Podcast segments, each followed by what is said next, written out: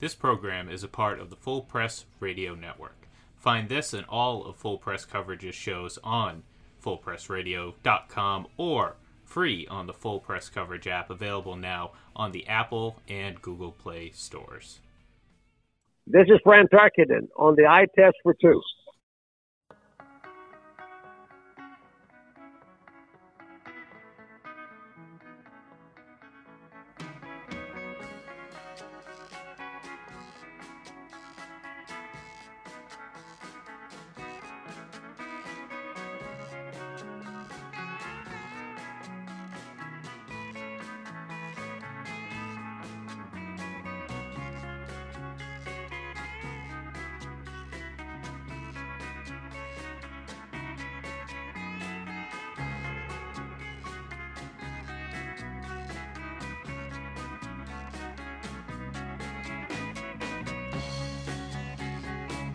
Thanksgiving is a week away, so I guess there's no reason we can't get a jump on expressing what we're thankful for. And Ian, uh, I'm thankful for today's special guest. That would be Mr. Ira Kaufman, back from St. Thomas for a second straight week with us. Yes, Ira, welcome back. R- rumor has it you liked it so much here a week ago. You're thinking of staying. Is that right? Oh, I can't wait to get back, Clark. I can't wait to get back. Nothing's cheap there. But um, you know what? Sometimes you got to pay for a little paradise, and it was absolutely paradise. Even though Clark, even though, and I'll tell more on a future podcast. Um, when we landed in St. Thomas for our 40th anniversary trip, something happened at the airport, and my wife didn't speak to me for six hours. Six hours. Sounds like a 40 year marriage. Hey, all right. You mean this is not paradise? This is not paradise by the dashboard light for you? Hey, by the way, by the way, Clark, uh, we have an issue here in, in Tampa besides uh, the drooping Buccaneers. Uh, I'm gonna. okay, go ahead. I was gonna get to the Bucks, but what's your issue? Well, you may not be aware of this, but um, I'm going to be asked about this today on uh, on Mad Dog Russo, I'm sure. But Tom Brady is, is being a little snippy with the post game comments. Clark, he uh, he yeah. got up and he tried to leave after 50 seconds Sunday night in uh, Washington. I, I, saw it. I, I think that can happen when your coach calls you out and says that you were responsible for the interceptions, including one that bounced off a receiver's hands. But anyway, Absolutely. we'll get to that. First of all, I just want to say, Ian, it's nice to have Ira back with us. You know that that's something we're always grateful for. I hope he just sticks around this time. So uh, I mentioned a special guest. We do, as a matter of fact, have a special guest with us today, and that's historian and friend of the show, John Turney of Pro Football Journal. Now, John will join us momentarily to talk about the Hall's new president, that'd be Jim Porter, the passing of Sam Huff, and next week's Hall of Fame reveal of the 25 semifinalists for the class of 2022. But first, Ian, Ira, you guys are in the Tampa area. Uh, Ira's in Tampa. Ian's in St. Petersburg. Let's get back to what Ira was talking about. I live in the Northeast, so I'm kind of curious what's going on down there. What's the temperature of Bucks fans after last weekend's loss in Washington? Because somebody down there, I read somewhere, somebody down there, in fact, it was a Hall of Fame voter, was so outraged he suggested the Bucks might have been guilty of quote loafing unquote. Ira, you know anything about that? Clark, not not only did I suggest it, but I got my cue from the head coach of the Buccaneers. And Ian, I think you'll be with me on this one. Ian, you, you don't hear a head coach, even in the heat of the moment, moments after a game, talk about lack of effort. Um, Ian, that, that's kind of disconcerting for Buck Nation, Ian. Well, uh, that that might uh, require a little uh, self accountability if uh, they're not showing up and not giving the effort. You know that that lands on coaching too. So, um, look, I, I, I, know Bruce likes to to speak his mind, and, and Clark kind of alluded to this. Sometimes I, I think he gets in his own way. Um, you know, of course, Brady deserved uh, blame for that second interception, but obviously that first one was. I mean, you could argue that was a catch and a fumble, you know, let alone an interception. So I, I, I think the facade, the show kind of goes a little overboard sometimes. And when you talk about lack of effort, I think first and foremost that that lands on coaching because that tells me that he didn't get them up for that game. Ira didn't even use the word, and I'm talking about Bruce Arians, didn't even use the word dumb uh, about his players, his team. He did, um, Clark. And, and Ian's right. You know, he likes to send messages through the media. Uh, sometimes he says things that he really doesn't believe in, Clark. But the fact is, Clark, the fact is, they just made Trevor Siemian and um, and Taylor Heinicke look like Brett Favre. I mean, and that's a fact. Yeah, yeah, that's right. It, it, sounds like you have some of those Bucks defenders in your your house there. I, me, I, can hear them barking. Uh, you you keep talking, uh, Clark. I got to go get the dog. That the underdog? Um, anyway, well, uh, someone who never loafs joins us today, and that's not Ira.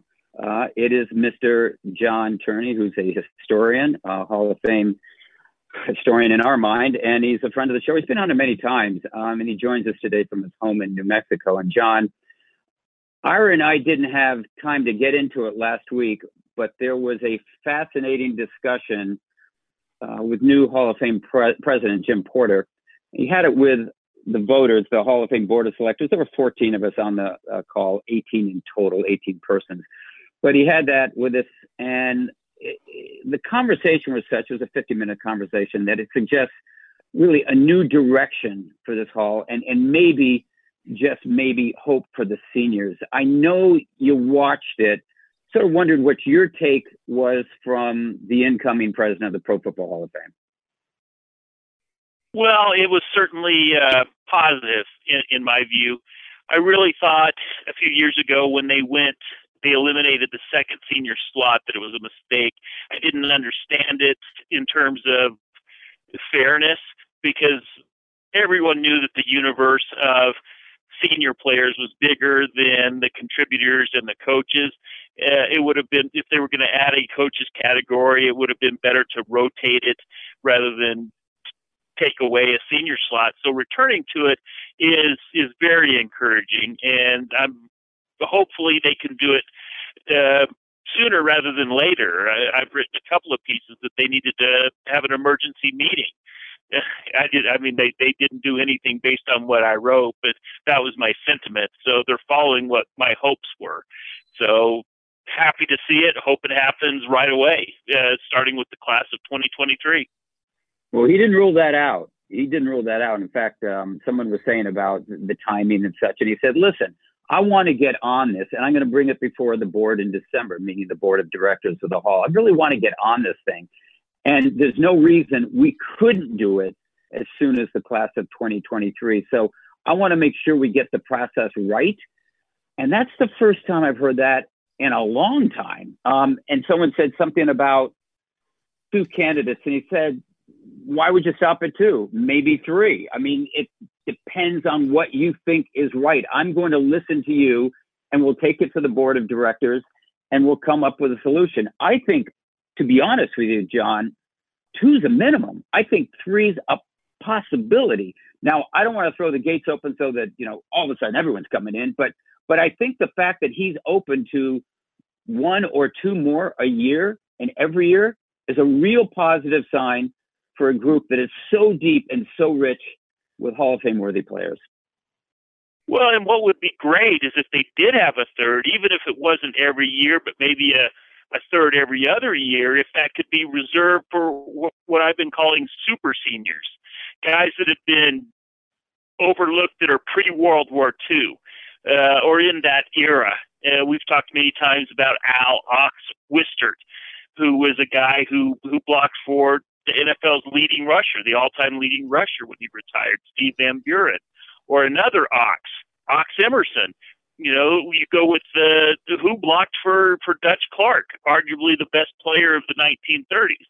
Here's a guy that was a six-time All-Pro, and then you've got uh, two Packers that were probably knocking each other off. Oddly, they were both elected to the Wisconsin legislature. One was a Republican, one was a Democrat, Vern Lewellen and Lavvie Dilweg.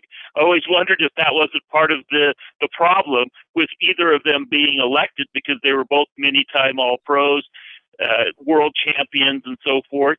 So there's four right there that could be there, there's not a huge universe of these pre World War II guys, but it would be something to to have them in in a period of you know maybe five or ten years. So uh, that would be wonderful, wouldn't it? Yeah, oh, sure. And, and John, just following on that, what about a caveat that says essentially, okay, if you're going to have, let's just say three for argument's sake, one would be pre 50, 1950, one would be pre 70, 1970, and then there's an at large. So, but you would have to have one from pre 1950, one from pre 70, and then from one from any time after. Yeah, it, I think that would be fair because one of the cautionary things would be uh, the recentism. I know that's not an actual word, but it's used uh, colloquially. Uh, people get enamored with the most recent guys, and and there's you would want some recent guys in the ones that kind of fell through the cracks recently because of whatever reason, uh, the Joe Jacobys and the Mike Kenns and people like that. But also, you would want to ignore the guys from the 50s and 60s and what we're talking about the super seniors like the Wisterts and the Ox Emersons and the Lavvie Dilwegs and so forth. So yeah, it could be a layered approach, which would be great. And there would be nothing wrong with doing that for five or seven years and then revisiting it in that particular time. These things don't have to be, in my mind, for time in memoriam because you you can adjust and adapt based on what the circumstances are. If you if you exhaust the um, pre World War II guys, then you can look at it in five or ten years or something like that.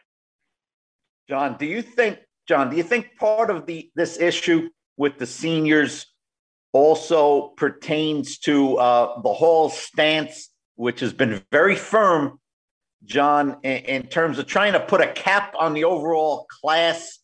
Uh, they don't want more than seven. They don't want more than eight, except for that, you know, one-time centennial class. And John, I, I think that's part of the issue is um, they don't want it to be too unwieldy. Maybe on the you know enshrinement weekend, um, and if they uh, if they could get off that spot of seven or eight uh, and be comfortable with more, uh, that that would open up some more spots. Well, yeah, the reason the senior pool is growing is because it's very hard to to narrow the modern guys down to five. And you bring up an excellent point. A lot of people will say, "Oh, why don't they just put in ten a year?" Well, you got to also remember that Canton and the Hall of Fame, it's a brick and mortar type of uh, deal. Uh, I've been there when there was a class of seven, and you have people staying in hotels in Akron and Cleveland just so you can have everybody who wants to come and, and celebrate people in the Hall of Fame. And these were family and friends, these weren't just right. fans. Right. So there's not enough room to have 10 uh, inductees and all their families and friends, especially if most of them are living. Now, if you're going to put in, I mean, this sounds, you know, gruesome and maybe not PC, but if you have two, three of the, let's say, nine people that are passed away or from, they're super seniors or people that are one guy from the 50s, they're not going to add a lot of fans. Let's be frank about it. So that might not put pressure on the hotels and the dining facilities and and the gift shop and all the things that that happen during that weekend, the parades and so forth. But if you added a modern and we're talking about big type names, there is pressure on on the infrastructure, let's call it. So I understand what they're going through, and and I've also been there there and know people at the Hall of Fame. They work so hard, and what happens is they have to recruit people who live in Canton to drive people around to to accommodate all these things. So the hall itself can't handle it. They have to have hundreds and hundreds of volunteers to get all this stuff done. And you also have to remember the Hall of Fame is a um, it's a tourist uh, uh, uh, attraction, and the people there you know, the women and men that work there don't make a ton of money. I, I happen to know a little bit about this, and it's really hard for them to get all this done when you're not, you know, you're not making six figures. Let's put it that way. I get you. John. I want to ask you about two guys in particular, um, who you could argue, John. You could argue they've been vetted by the selectors um, and, and, that's Jacoby and, and Bob Kuechenberg. And Kuechenberg always sticks in my mind, um, John, because I always used to allude to him when I was making my John Lynch speeches about how many times can a guy be in here and, and, and not get in? And then Kuechenberg fell off the map. Now he's in that abyss. So, John, here's my question. Um, if you want to bring Jacoby and Kuechenberg up as, as senior candidates, couldn't somebody else argue? Now, wait a minute. Let, us get somebody that's never uh, ha- had their uh, their candidacy discussed. We've already been through Kuechenberg and Jacoby, and they came up short. Yeah, that's you know, you know, that's one of those things that comes to what the voters really want. Um, you know, there is a process, and and it's sometimes somebody says, okay, they've been weighed and measured and found wanting. However, sometimes there were some things that went on in those early committees that, that were bothersome. And I think the newer committees in the in the 2000s and 2010s have overcome that a little bit. Now with Jacoby, I thought there was a little bit of uh, let's call it partisanship that was going on, and there was a bit of misinformation. I thought that was passed around, not by the voters, not by the voter, but it did get disseminated in that Jacoby got moved to right tackle because he wasn't as good at left tackle when it really was Jim Lachey when he came in uh, struggled at right tackle. So Jacoby unselfishly moved to right tackle. And that kind of shot him down because there was somebody who wanted Tony Boselli to get in. And I thought, hey, there's room for everybody if you just kind of calm down and realize it doesn't have to happen this year. So I understand that argument, but that's up to you guys. That's that's the you know heavy is the crown that the king wears, and you guys are the kings. So if somebody misses out, that's what happens. But I do think there's there's room for all these guys if everybody doesn't get in a huge hurry and say this guy has to get in right now. We're speaking with historian John Turney of Pro Football Journal on the eye test for two. And John, we are partisan on this show. We're partisan towards historians like you. And I think you should be involved in meaning not particularly you, but I would say particularly you, um, but historians involved in the process. Uh, Jim last week, Jim Porter, new president of the Pro Football Hall of Fame, has said he wants to get everything right he wants to get the process right, and those were his words. And and I thought one of the ways you can get it right is to, to blow up some of the, the, the things that are going on today. And and I would suggest getting historians involved. There there are people like you, Ken Crippen, as a friend of ours, uh, yours and mine, TJ Troup, very knowledgeable guy, Chris Willis. I mean, numbers of people who have studied film, looked at these guys, know who they are, and I think they should be involved in the senior committees. I really do, because there there's some people who really haven't seen them or don't know who they are. You guys watch film with them, you study them, you chronicle them, you do everything. You're really deep into it. Just wondering what your thoughts are about changing the process regarding historians, getting historians involved in a situation or in situations where they really haven't been in terms of the hall. Well, I think you know that would be a positive move. Move. I uh, in, you know, just in my particular case, I'm particularly happy just being able to, you know, and I've talked to over the years a lot of different voters, you know, kind of behind the scenes with with a lot of folks, and I like providing the information because I like digging for the information. So I would love to be part of anything, and I'm sure the other gentlemen that you've talked about would love to be as well. And my thing is would be just to get as much information into the hands of voters as possible. And if that yeah. could help kind of weed out a little bit of the partisanship, which I think is kind of creeping in there, uh, like it used to be in the 90s, I'm seeing a little bit of creep, and I don't mean that as a a huge criticism, but I'm seeing it a little bit. And the other part of it, I think, is we're starting to get out of balance between skill players and and the linemen. Uh, the I think Rick Gosselin calls them the blockers and tacklers.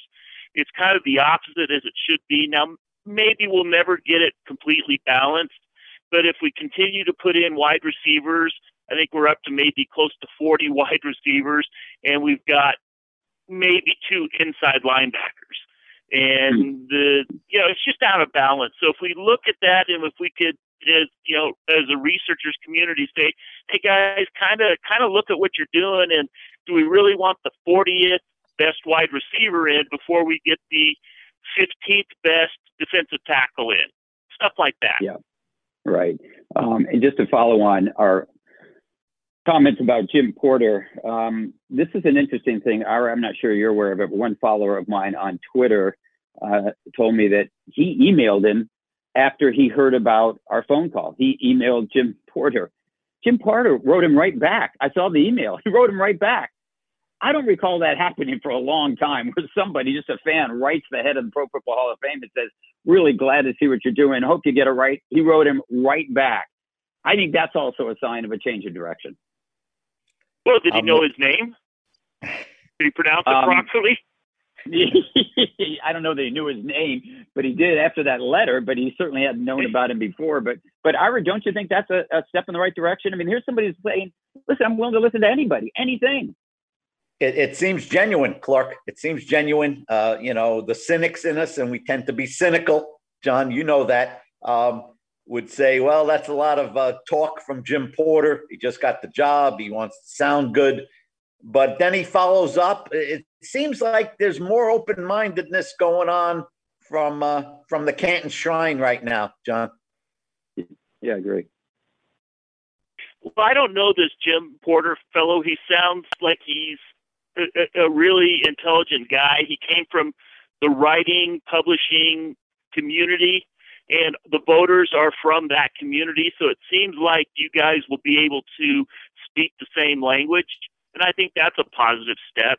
And the other part of it is it seems like he's willing to do the due diligence. Now, if you have those two things, then the process cannot be criticized because if you do everything you can to be fair and forthright, then people who criticize the hall have no ground to stand on, in my opinion.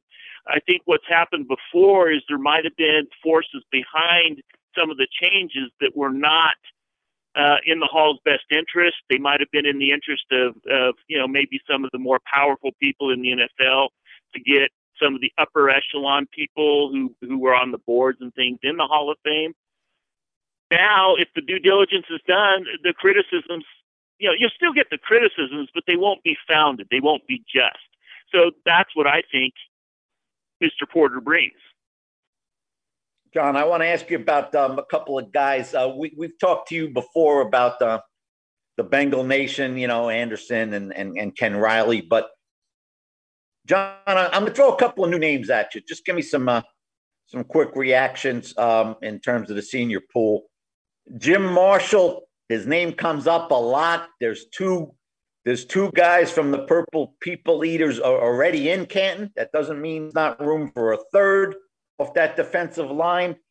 Gino Cappelletti sticks in my mind, John, uh, as a star of the AFL. And finally, John, a guy that Ron Wolf, who we all respect, called a perfect football player. And now the Terrell Davis door is open. And, and that's Sterling Sharpe. John, couldn't I make an argument that by 93 or 94, Sterling Sharpe was the best receiver in football, including Jerry Rice? Well, I, my opinion is you couldn't quite go that far, but my opinion also is that Ron Wolf is, is correct in calling him a Hall of Famer.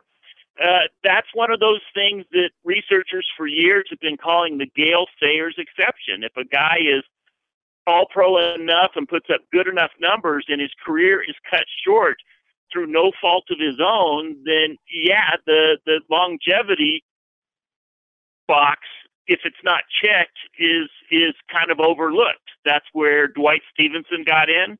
That's what's probably going to happen with Tony Boselli and has happened with Terrell Davis. So I wouldn't have any issue at all with Sterling Sharpe because he he passes he checks the boxes. He passes the honors box. He get he was all pro. He passes the statistical box because if you he doesn't have the great career numbers, but average per game or average per year, he would be at the very top. He passes the eye test for sure. So he checks all those boxes. uh, the other guys you mentioned, um, Gino Cappelletti is a tough one because he was a combination player. Uh, so there is a lot to be said for that. But I've checked his kicking numbers, and basically he was a 51.9% field goal kicker, which was average for the time. He was an average wide receiver. So was being an average receiver and an average kicker make you a Hall of Famer, or do you combine those two things? In my view, he's a honestly a Hall of very very good guy. Uh, Jim Marshall is tougher because he was a wild man. He was a tough player. He was somebody who was way undersized but was very effective. Uh, the problem is he doesn't check all the boxes, in my opinion. He was never a first team All Pro. Now, I don't think you have to be a five or six time All Pro. Sometimes a couple times is enough, but is zero times enough? And he only went to a couple Pro Bowls. And he ended up with uh, his first 11 years, he has, I think, like 110 sacks, averaging 11 a year. That's pretty good. But then his last seven years, he only had 29. He's averaging about four a year. So those 20 years sound great, but was he really that effective his last seven or eight years? That's something you guys have to sort out. Again, you're like a jury. But in my opinion, he kind of falls short of being an all time great in terms of productivity. He's an all time great in terms of being an icon, a wild man, a leader, and so forth. But uh, I think there are better defensive ends like a Jim Katcavage who are productive from beginning to end. Yeah, his claim to fame, John, is probably his durability, and that that's probably not the first thing you should say about a guy. Yeah, I think I think there's I think there's no shame in being a Hall of Fame or a Hall of Very Good type player.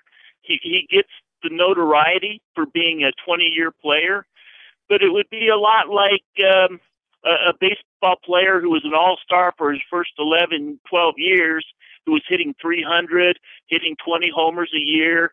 And then his last eight years, he's hitting 240 with 15 or 16 homers.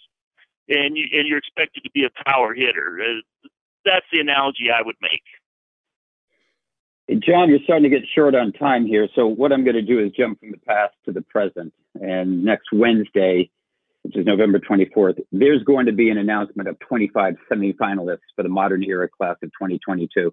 Just wondering, do you have a long shot or, or two that you'd like to get in there? Let's see get in there. Yeah, I, I would love to see Bryant Young be on the, the final 25, maybe a Patrick Willis, uh, and Albert Lewis. Those would be my three favorites uh, as far as a personal choice that, that need to at least be in the final 25.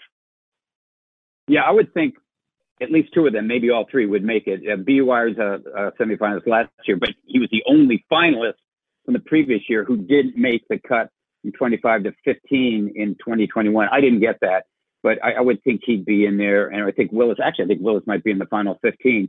Uh, there's a guy I do want to ask you about too, and, and that's Hines Ward. Now, he's been a five time semifinalist, but why can't he break through? I mean, we're talking about Torry Holt and we're talking about Reggie Wayne.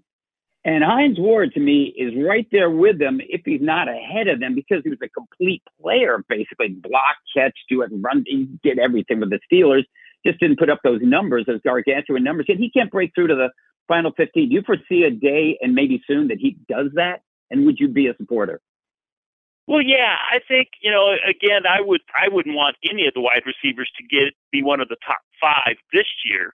But I think right. uh, I think several of them should be. I think Hines Ward should be in the top 25, and I think they should eventually creep into the top 10. I think a lot of the the voters ought to get behind the scenes and have phone conversations or email conversations and say, what are we looking for in the next set of wide receivers? Do you remember there'd been that mm-hmm. log jam and there's going to be a new log jam, but you guys need to decide is it about the numbers? Is it about the complete players? Are you going to look at yards per catch? Are you going to look at Super Bowl wins? Uh, I think this is one of those things where it's going to take some discussions and and where are you going to put the inflated 2000 2010 numbers in the box in, in in the discussion and that's again you're the jury that's what a lot of you guys need to decide what you're going to do with these guys I, I think we're going to be looking at Yeah. the eye test for two. That's what we're going to be looking at. John, last one for me. John, I'm going to give you four edge rushers. We like to put you on, on the spot on this show. Um, four edge rushers waiting for their day. Some of them can't even get into the uh, semifinalist group, which Clark and I are very puzzled about. Here's the four Leslie O'Neal, John Abraham, Jared Allen, Simeon Rice. What do you got out of that group, John? Well, the top two would be Allen and Leslie O'Neal. Uh, Leslie O'Neal, a technician that did everything. Uh, Jared Allen, even though he didn't have a long arms, was extremely productive. You don't get 22 sacks in a year not doing that, and plus he had other really, really productive years in uh, Kansas City. Uh, John Abraham, I just he he was a guy who was just uh, didn't stop the run all that well, so I don't see him. I just don't see him as a Hall of Famer. Simeon Rice, um, I just don't see him as a Hall of Famer either. When you look at his numbers, he had the sacks, but if I don't see a defensive end having 60 or 70 run stuff along with his sacks, I, I say he was probably one dimensional, and that's the problem I see with both Abraham and Rice. They were in the 30 or 40 run stops behind the line of scrimmage. So I would say no on those two. Uh, O'Neal and, and Allen were in the 60 and 70 range of they'd get in there, they'd recognize the run and make a tackle on the back. Would you clearly put uh, uh, Julius Peppers as a cut above uh, all four of them, John? Yes, yes, absolutely. Okay. And last one for me. Um, as you know, Hall of Fame linebacker Sam Huff died last weekend. Played for the Giants, played for the Washington, the old then Redskins, now Washington football team. Um, what made him special? I mean, you, you you've watched reams of film. What made him special that people today should know? Well, what they should know is that he started his first game in the NFL as a right defensive tackle. Not many people know that. And when we released the sack information, it was only for the from 60 to present. But we did have better numbers for the Giants than most teams because they had a better play-by-play guy. So he's Hmm. credited in on Pro Football Reference with 29, but we're we know that he had at least 41 if you count his 50s if you count his 50s numbers, and he probably had a handful more. So he had 30 interceptions and at least 41 and a half sacks. That's a rare number, even for that era. The Giants were a blitzing team with Tom Landry as the um, defensive coordinator, and so you're not going to find many linebackers um, in that era with 40 sacks and 30 interceptions. You're not going to find many in this era like that. Uh, Ray Lewis is the only other one that, that I can think of on the top of my head. So here's a guy playing in that era, putting up uh, Ray Lewis kind of numbers in terms of coverage and getting after the quarterback. And one other guy I should mention, and that's Curly Culp. Uh, he sadly announced this week he's suffering stage four pancreatic cancer, and um, and it, it's always heart wrenching to hear about these guys uh, who have got terminal uh, illnesses, and, and he apparently is one of those. But it seems to me, from what I remember, he really was one of the great nose tackles. And I think what people probably don't know, a lot of people don't, but you certainly would. He was part of one of the most lopsided deals in history when he went from Kansas City to Houston. And Houston got um, not only Curly Culp, a, a Hall of Famer, a draft pick who turned out to be Robert Brazile uh, for John That's right. But uh, can, can you say something about Curly Culp? Yeah, um, what people don't remember is is back in the day uh, there was there was more than just the AP Defensive Player of the Year. The NEA Defensive Player of the Year preceded it by about six years. So in 1975, Curly Culp was the, the NEA, which was voted on by the players, was the Defensive Player of the Year. Uh, Think of that, a nose tackle winning the Defensive Player of the Year. He had 11 and a half sacks, uh, forced six fumbles that year, recovered three, and uh, scored a touchdown on one of them. He also had 74 tackles, which is a, a very high number for a nose tackle, and eight of those were behind the line of scrimmage. It was just a, a monster year. You you could argue that it was the best year ever for a nose tackle, even to this day. And in addition to that, he went, of course, to six six Pro Bowls and was either you know first or second team All Conference, seven out of his many years. So he was a complete player. Uh, as you mentioned, he was the first full time nose tackle um, in a 3 4 defense in a league that uh, migrated. He was from one or two teams to 25 out of the 28 teams by the mid 80s. So he was a pioneer as well. John Turney, as always, thanks so much for the insight, and we'll talk to you again soon. Anytime. Thanks. thanks. Thanks, John. That was NFL historian John Turney of Pro Football Journal and Ira. I'm really glad, not surprised, but glad to hear him mention, and you mentioned as well, the name of Leslie O'Neal. Seems to be forgotten. I mean, he's been a one-time semifinalist. Seems to just be forgotten, and he had him second on that list of four. You know, you're right, Clark. And every time Buck fans, and I don't blame them, they're Buck fans, and you know they're talking about Rondé Barber, but they also follow up with Simeon Rice and Clark. If they both get in, you know, which is improbable, there'd be five guys off the Buck defense. Um, and I always say, what what about Leslie O'Neal? And, and they never heard of him, Clark. They've never even heard of him. Um, so they're so wrapped up with Simeon Rice uh, because he was a very good player, but Leslie O'Neal's the perfect guy in terms of slipping through the cracks. Absolutely. Um, Ira, got final thoughts for this week?